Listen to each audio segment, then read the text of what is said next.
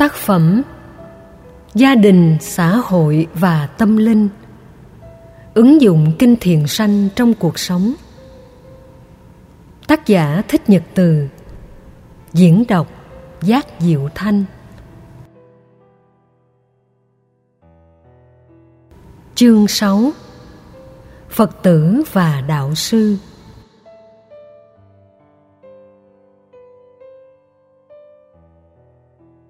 Đạo làm Phật tử tài gia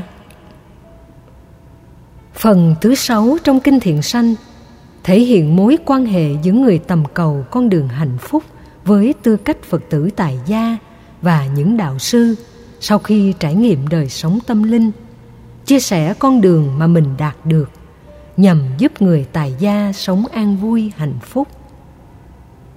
Phần lớn Phật tử Bắc Tông ít biết đến Kinh Thiền Sanh – Mặc dù trong hệ thống văn học A Hàm, bài kinh này có chỗ đứng khá tốt trong tương quan gia đình và xã hội. Mỗi vị thế của người tài gia hay xuất gia, Đức Phật đều đưa ra quy chuẩn đạo đức mà cả hai bên cần thực tập và làm tròn trách nhiệm của mình. Khi thực hiện đồng nghĩa chúng ta đang góp phần đưa đạo Phật ngày càng phát triển. Khái niệm Phật tử trong ngữ cảnh của bài kinh này chỉ dùng cho những người chính thức nhận Đức Phật, nhận giáo pháp của Ngài qua kinh điển và nhận các bậc xuất gia chân chính làm thầy. Có sự thực tập hành trì, có năng lực chuyển hóa nỗi khổ niềm đau, có cơ hội cam kết phụng sự người thân và tha nhân. Như vậy, Phật tử không phải đơn thuần chỉ là người đi chùa, lạy Phật bái sám. Điểm chung của tín ngưỡng đạo Phật và tín ngưỡng tôn giáo khác đối với những người không phải là Phật tử thuần thành thì họ thường xem Đức Phật như Thượng Đế, Thần Linh. Họ đến chùa bái viếng chủ yếu cầu Phật gia hộ cho bản thân, mua may, bán đắt, được thành công, chứ hoàn toàn không thấu hiểu tinh hoa lời Phật dạy là gì. Do vậy, việc ứng dụng Phật Pháp vào đời sống thực tế có rất nhiều hạn chế. Điều đó không trách Phật tử, vì Phật giáo chúng ta đã suy vong trong giai đoạn vừa nêu. Vấn đề còn lại là mỗi người phải tình nguyện trở thành một cánh tay nối dài của Phật Pháp và học hạnh, mồi đèn, truyền chân lý truyền chánh pháp trước tiên, hãy truyền trong gia đình của mình. Sau đó góp phần mở rộng, phổ biến trong đời sống cộng đồng và xã hội. Người làm được như thế mới gọi là phật tử. Lấy tiêu chí này làm thước đo, ai bất cập thì phải nỗ lực nâng chính mình cao hơn nữa. Ai đã làm được thì hoan hỷ với thành tựu và nỗ lực tinh tấn nhiều hơn khái niệm đạo sư mà tôi sử dụng là chỉ cho đức phật ở vào thời của ngài. Bậc thầy đầu tiên của con đường tâm linh giác ngộ, theo đúng nghĩa, thực tiễn và hành trì. Về sau, khái niệm đạo sư chỉ cho tất cả các bậc xuất gia chân chính. Họ đã chứng đạo hoặc đang trên con đường hướng về đạo giải thoát, hoặc đang nỗ lực thực tập. Miễn họ có năng lực hiểu thấu phật pháp và hướng dẫn Phật Pháp rõ ràng. Người thực tập có thể nương theo các hướng dẫn này để an vui, hạnh phúc giữa đời thường. Bài kinh với những lời dạy rất đơn giản. Người Phật tử tại gia và đạo sư tâm linh cần phải thể hiện trọn vẹn bổn phận để Phật giáo trở thành thực phẩm tâm linh, trở thành sự lựa chọn đạo đức và an vui của phần lớn người tại gia. Phật dạy, đệ tử mẫu mực tôn kính tăng bảo với năm bổn phận, nhờ đó an ổn không còn lo sợ. Lời dẫn nhập ngắn gọn cho thấy, chí ít mỗi Phật tử chuẩn phải nêu quyết tâm lớn và thực hiện bằng được năm điều lý tưởng sau. Dĩ nhiên khi nói điều ấy, Đức Phật đã ngầm hàm ý rằng trước khi chúng ta thực hiện năm điều này chúng ta phải là người phật tử có ba ngôi tâm linh Phật, Pháp, Tăng và đã thực tập năm điều đạo đức. Không giết người, bảo vệ hòa bình. Không trộm cắp, chia sẻ, sở hữu. Không ngoại tình, chung thủy vợ chồng. Không nói dối, tuyên bố sự thật. Không nói lời chia rẽ, truyền thông hòa hợp, đoàn kết. Không nói lời văn tục, nói những lời lịch sự, văn hóa, khiêm tốn. Không nói lời tán gẫu, nói lời thật sự có giá trị và lợi ích. Không uống rượu, không dùng các loại ma túy tổng hợp nói chung để cam kết có sức khỏe cho mình và chăm lo hạnh phúc cho người thân.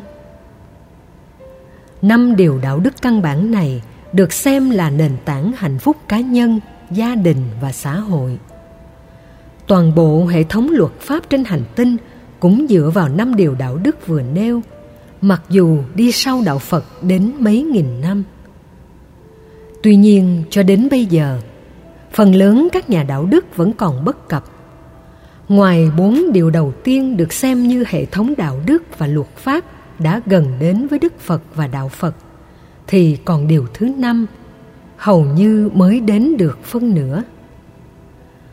Luật pháp cấm ma túy dưới các hình thức sản xuất, buôn bán, vận chuyển, tàn trữ, tiêu thụ. Riêng rượu và các độc tố khác thì luật pháp cho phép. Trong khi đức phật thấy rất rõ nó có nguy cơ tiềm ẩn, có thể khiến con người mất sự làm chủ cảm xúc, thái độ và hành vi, dẫn đến hành vi vi phạm luật pháp là điều khó có thể tránh khỏi. Một, làm lành với hành động thân. Đây là tuyên ngôn nhập thế rất sâu sắc của đức phật, có thể giải quyết được các vấn nạn về sự chai sạn tình người nhiều người không theo đạo phật, nghĩ rằng mình chưa từng phạm pháp, chưa từng tạo lỗi dân sự, nên không cần phải theo đạo phật. Như thể người đi theo đạo phật là kẻ tội lỗi. Thực ra, đối với đạo phật, kẻ chưa từng tạo tội thì chẳng có một phước báo nào. Không tạo tội thì không bị luật pháp cầm tù, không bị người đời phỉ nhổ không bị xã hội phân biệt đối xử. Nhưng đó không phải là tất cả. Đức phật dạy phải làm điều thiện thì mới gọi là con người trên mức trung bình, đúng nghĩa với con người. Làm từ thiện với thân, chúng ta phải thấy rõ có ba phương diện. Thứ nhất, góp phần bảo vệ sự sống, xây dựng hòa bình, thương yêu loài vật bảo vệ môi sinh. Đây là tuyên ngôn về một thế giới thịnh vượng, hòa bình, phát triển bền vững. Toàn thể thế giới hiện nay đang theo khuynh hướng này, kêu gọi chấm dứt mọi hình thái chiến tranh bạo động và hòa đàm được xem là phương thức hàn gắn sản nứt, tranh chấp chính trị, quân sự, biên giới, kinh tế giữa các khối, các liên minh, các quốc gia, các tổ chức và các cá thể. Thứ hai, không trộm cắp, chia sẻ sở hữu tài sản. Phần lớn chúng ta chỉ mới làm vế đầu. Tôn trọng sở hữu hợp pháp của người, những gì không cho, không được lấy. Riêng phần chia sẻ thì phần lớn người tại gia theo phật giáo làm rất tốt. Còn người tại gia không theo đạo phật thì không nghĩ đó là một nhu cầu có lòng thì chia sẻ, giúp đời cứu người. Còn không thì người ta đưa hàng trăm lý do khác nhau để thoái thác.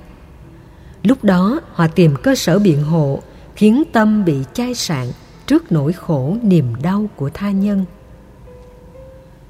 Trên hành tinh, còn đó nạn chết đói, chết khát ở những nước châu phi, những nước thuộc thế giới thứ ba.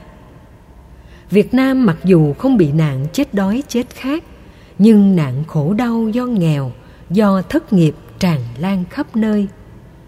Và còn nhiều quốc gia trong số hơn 200 quốc gia trên hành tinh cũng lâm vào hoàn cảnh tương tự do đó tiền bạc lẻ chúng ta đi chợ mua sắm còn dư thay vì mua kẹo cho con cháu hãy bỏ vào ống heo công đức giúp cho các trung tâm từ thiện góp phần hỗ trợ phật sự ở các chùa mà mình có cơ hội đến sinh hoạt, tu học. Phụ nữ thường chi tiêu nhiều hơn phái nam qua thời trang, mỹ phẩm, trang sức và các hình thái tiêu thụ khác. Hãy học hành kiệm phước để ta đồng thời gieo phước bằng sự bòn phước, thì mỗi một năm như vậy, ta làm được rất nhiều việc lành. Chỉ cần biết quản trị tài chính cái nào cần thì chi tiêu, cái nào không thì không nên. Đừng mãi mê mua sắm theo quảng cáo, rồi chất đóng chất đầy các sản phẩm rẻ tiền, mà thực tế lại không có nhu cầu sử dụng bao nhiêu. Vài ba năm phải vứt bỏ.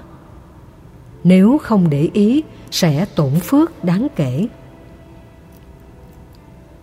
Thứ ba, không ngoại tình. Chung thủy một vợ một chồng để ngăn nạn dịch toàn cầu HIV và S. Cơn bệnh được xem là tử thần của thế kỷ 20 và là mối đe dọa của hạnh phúc gia đình trên phương diện rộng và phổ quát. Khi ta chung thủy một vợ một chồng, đồng lúc ấy ta cũng thấy rất rõ tác hại của tham ái đối với những người không phải là vợ chồng chính thức. Cũng đồng lúc ấy, ta thực tập sự hài lòng biết đủ với người bạn đồng hành. Về phương diện này, Kinh Thiện Sanh đưa ra một tiêu chí. Vợ chồng phải là bạn đồng hành. Hiểu theo ngôn ngữ hiện nay thì vừa là bạn, người tình, vừa là vợ chồng hợp pháp.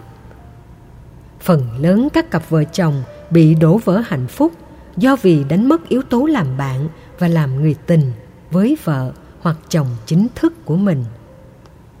Cho nên nỗi cô đơn, sự thiếu cảm thông, ủng hộ tinh thần đã khiến rất nhiều người quay ra với mối quan hệ đồng nghiệp, đặc biệt đồng nghiệp khác phái.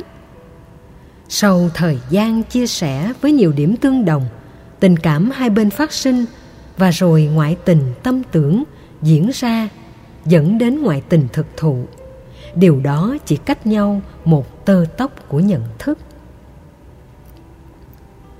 Hai, làm lành với hành động lời. Ngôn ngữ con người là phương tiện truyền thông. Chúng ta rất may mắn làm đệ tử đức phật, được ngài huấn luyện về truyền thông một cách bài bản. Có bốn phương diện truyền thông thuộc điều đạo đức thứ tư dành cho người tại gia. Một không nói dối gạt, tuyên bố sự thật. Trong phương diện này, người phật tử không tình nguyện trở thành loa phóng thanh.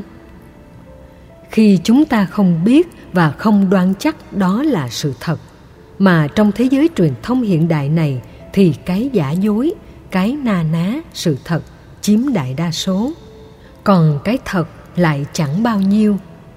Nếu nhẹ dạ cả tin dựa vào đó chúng ta sẽ trở thành người gieo nỗi hàm oan và nỗi khổ niềm đau theo đó gia tăng rất nhanh.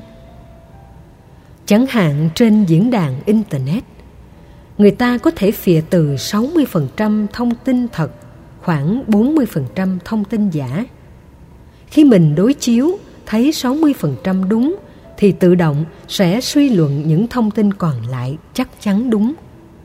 Như thế ta bị đánh lừa bởi kẻ xấu mang tâm ác độc, gây chia rẽ, tạo hận thù, phá hoại, khủng bố, dẫn đến mất mát tình thương. Hai, không gây chia rẽ. Mỗi khi được cơ hội phát biểu, ta góp ý chỗ nào có thể hàn gắn, chỗ nào đang hiểu lầm trở nên cảm thông, chỗ hận thù trở nên đoàn kết.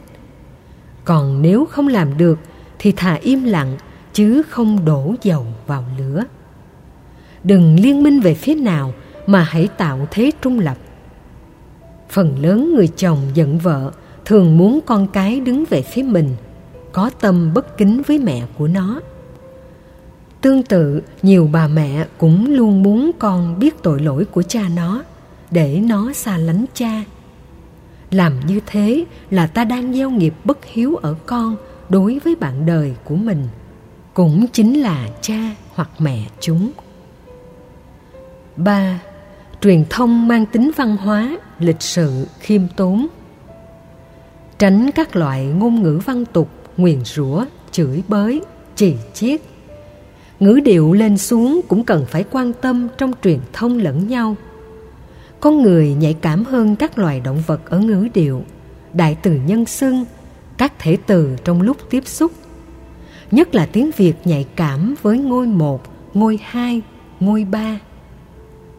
Đối với người mình ghét, thì bọn nó, chúng nó, thằng đó, thằng kia, mày, bọn mày.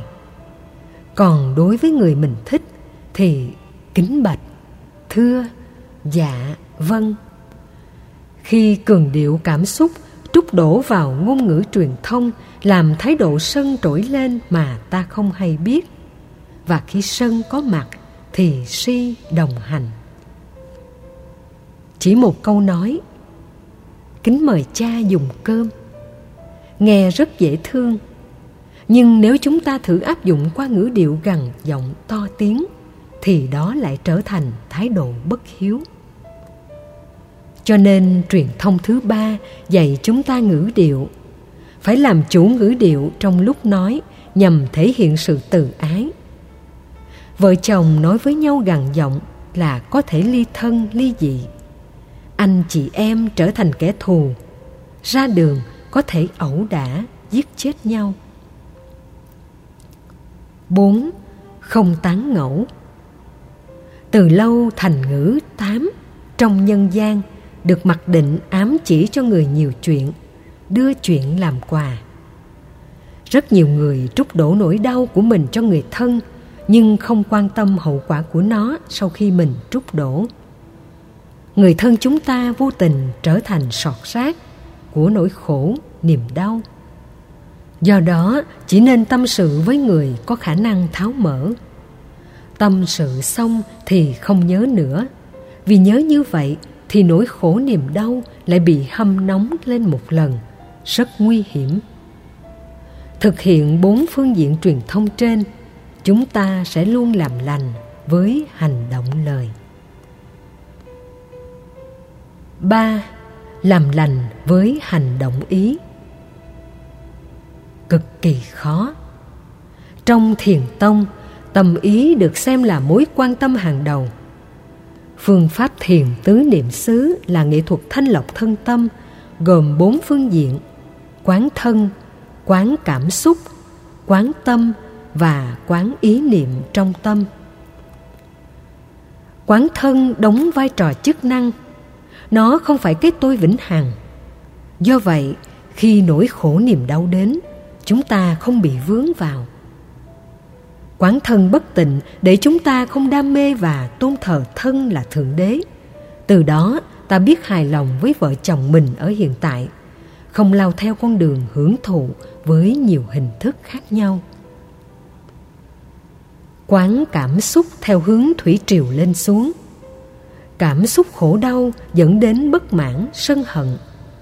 Cảm xúc hạnh phúc dẫn đến chấp trước, tham ái, sở hữu, vướng dính cảm xúc trung tính dẫn đến chần chừ, không dứt khoát, không quả quyết, không rõ ràng. Do vậy, chúng ta trở nên si mê trong giai đoạn tính phản ứng chưa diễn ra. Đức phật dạy, chúng ta chỉ giữ lại cảm giác hạnh phúc, không để cho nó đi theo hướng tham ái. Biết nó mà không theo nó.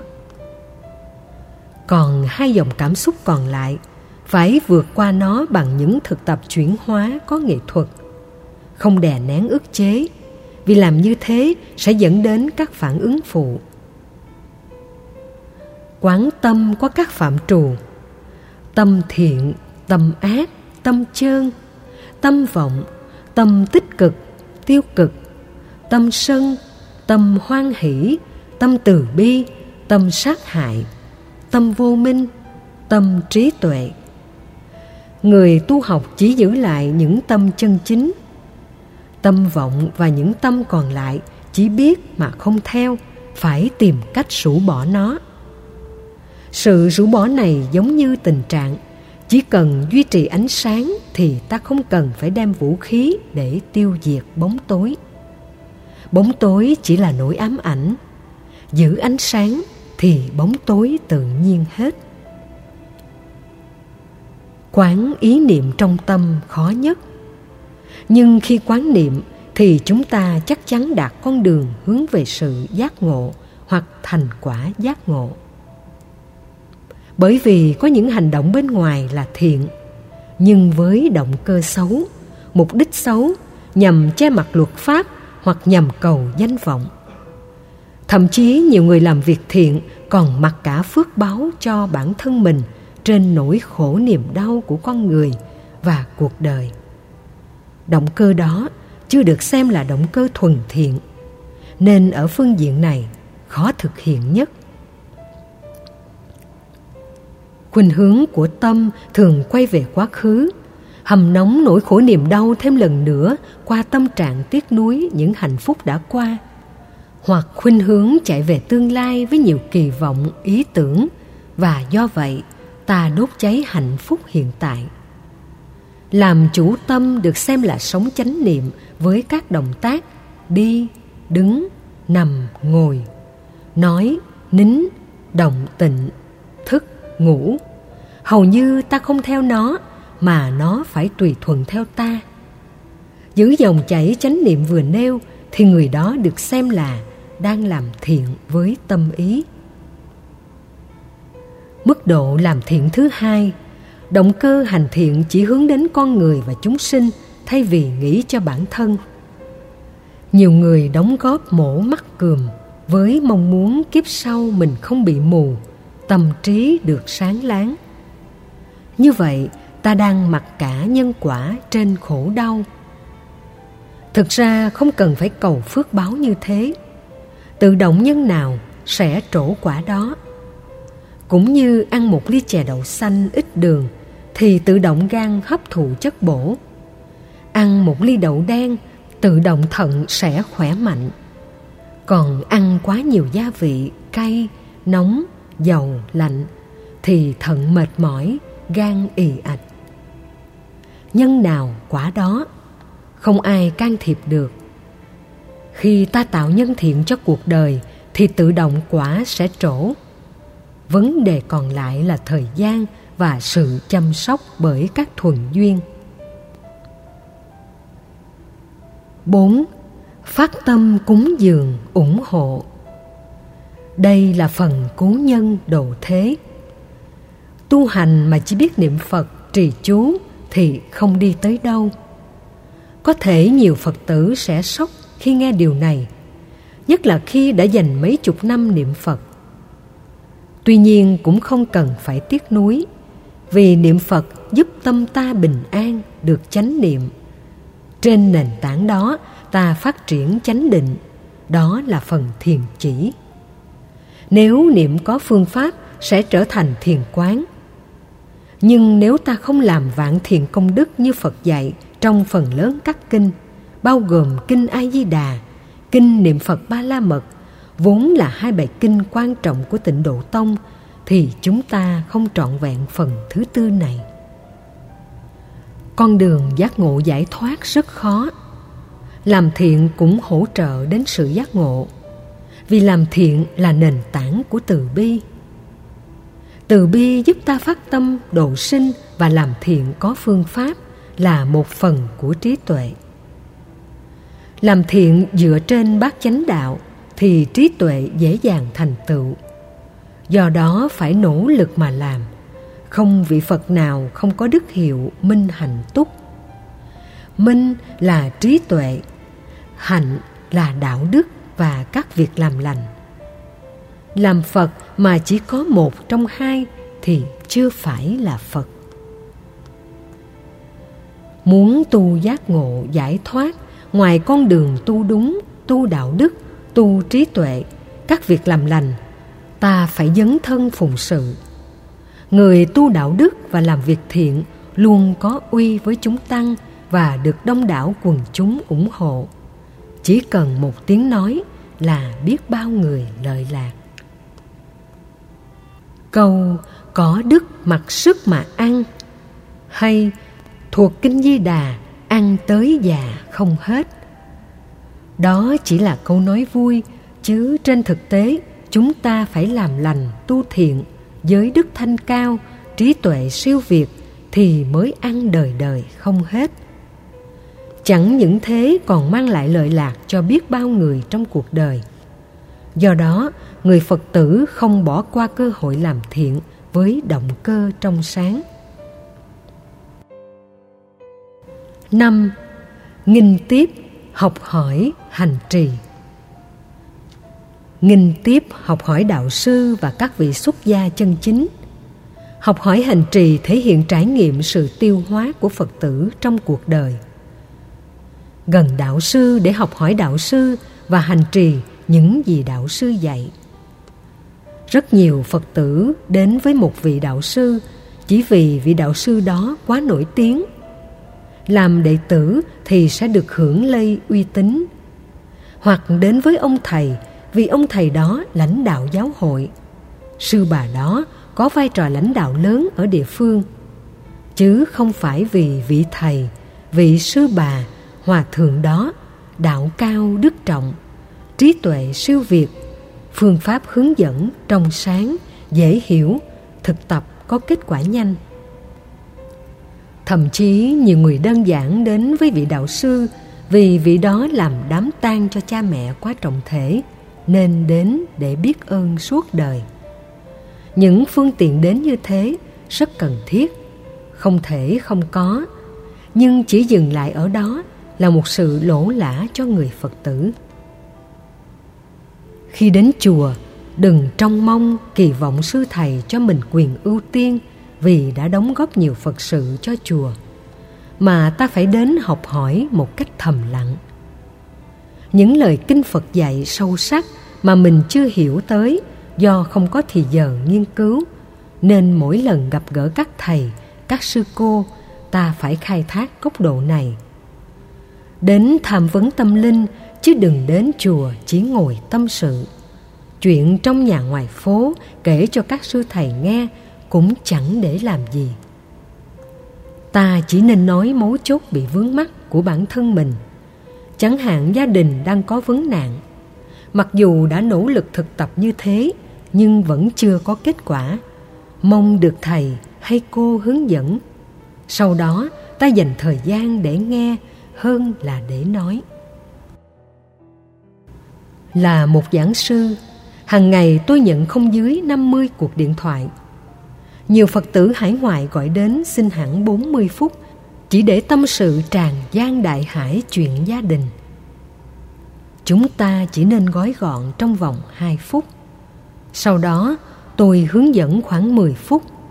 Phần còn lại, tôi sẽ giới thiệu những trang kinh trên Internet, những bài giảng, những đề tài phù hợp để Phật tử về nghe một cách cặn kẽ. Thuyết pháp qua điện thoại mất nhiều thời gian mà chưa chắc độ nổi một người. Do đó, đừng bắt các thầy, các sư cô phải nghe, đặc biệt nghe qua điện thoại, ảnh hưởng xấu đến não bộ. Nếu ở xa, ta có thể tư vấn đơn giản, rồi sau đó nương vào những chỉ dẫn. Bài giảng a, trang kinh b, trang web c. Chứ đừng bắt buộc thầy hay sư cô phải hướng dẫn cho riêng mình hướng dẫn từng cá nhân như thế, thì làm sao tu sĩ làm các phật sự khác được? Thời đại này, thời gian như vàng bạc. Cho nên ta cần quản trị thời gian và tận dụng thời gian tốt. Học hỏi mà vẫn vướng thì ta tư vấn thêm. Hành trì mà chưa có kết quả thì biết mình làm chưa đúng. Lúc ấy hãy nhờ đến các thầy. Cần nhờ tốt nhất cũng thông qua giảng đường, những khóa học. Cái gút mắt của mình cũng là gút mắt của hàng trăm, hàng ngàn phật tử khác. Ta nêu ra, quý thầy hay quý sư cô hướng dẫn thì những người khác cũng theo đó mà được khai thông. Đừng ích kỷ, chỉ muốn được giải thích cho bản thân. Đôi lúc một số phật tử cúng chùa biết bao nhiêu, nhưng thầy lại không ưu tiên lo cho mình nên giận dỗi bỏ đi. Người phật tử thuần thành phải biết dành thời gian để các thầy, các sư cô hướng dẫn phật tử mới. Chúng ta đi chùa lâu năm, hiểu rõ phật pháp thì cố gắng thực tập. Hỏi thì hỏi giữa công chúng để nhiều người được lợi lạc. Còn hỏi cho riêng mình thì thật uổng phí.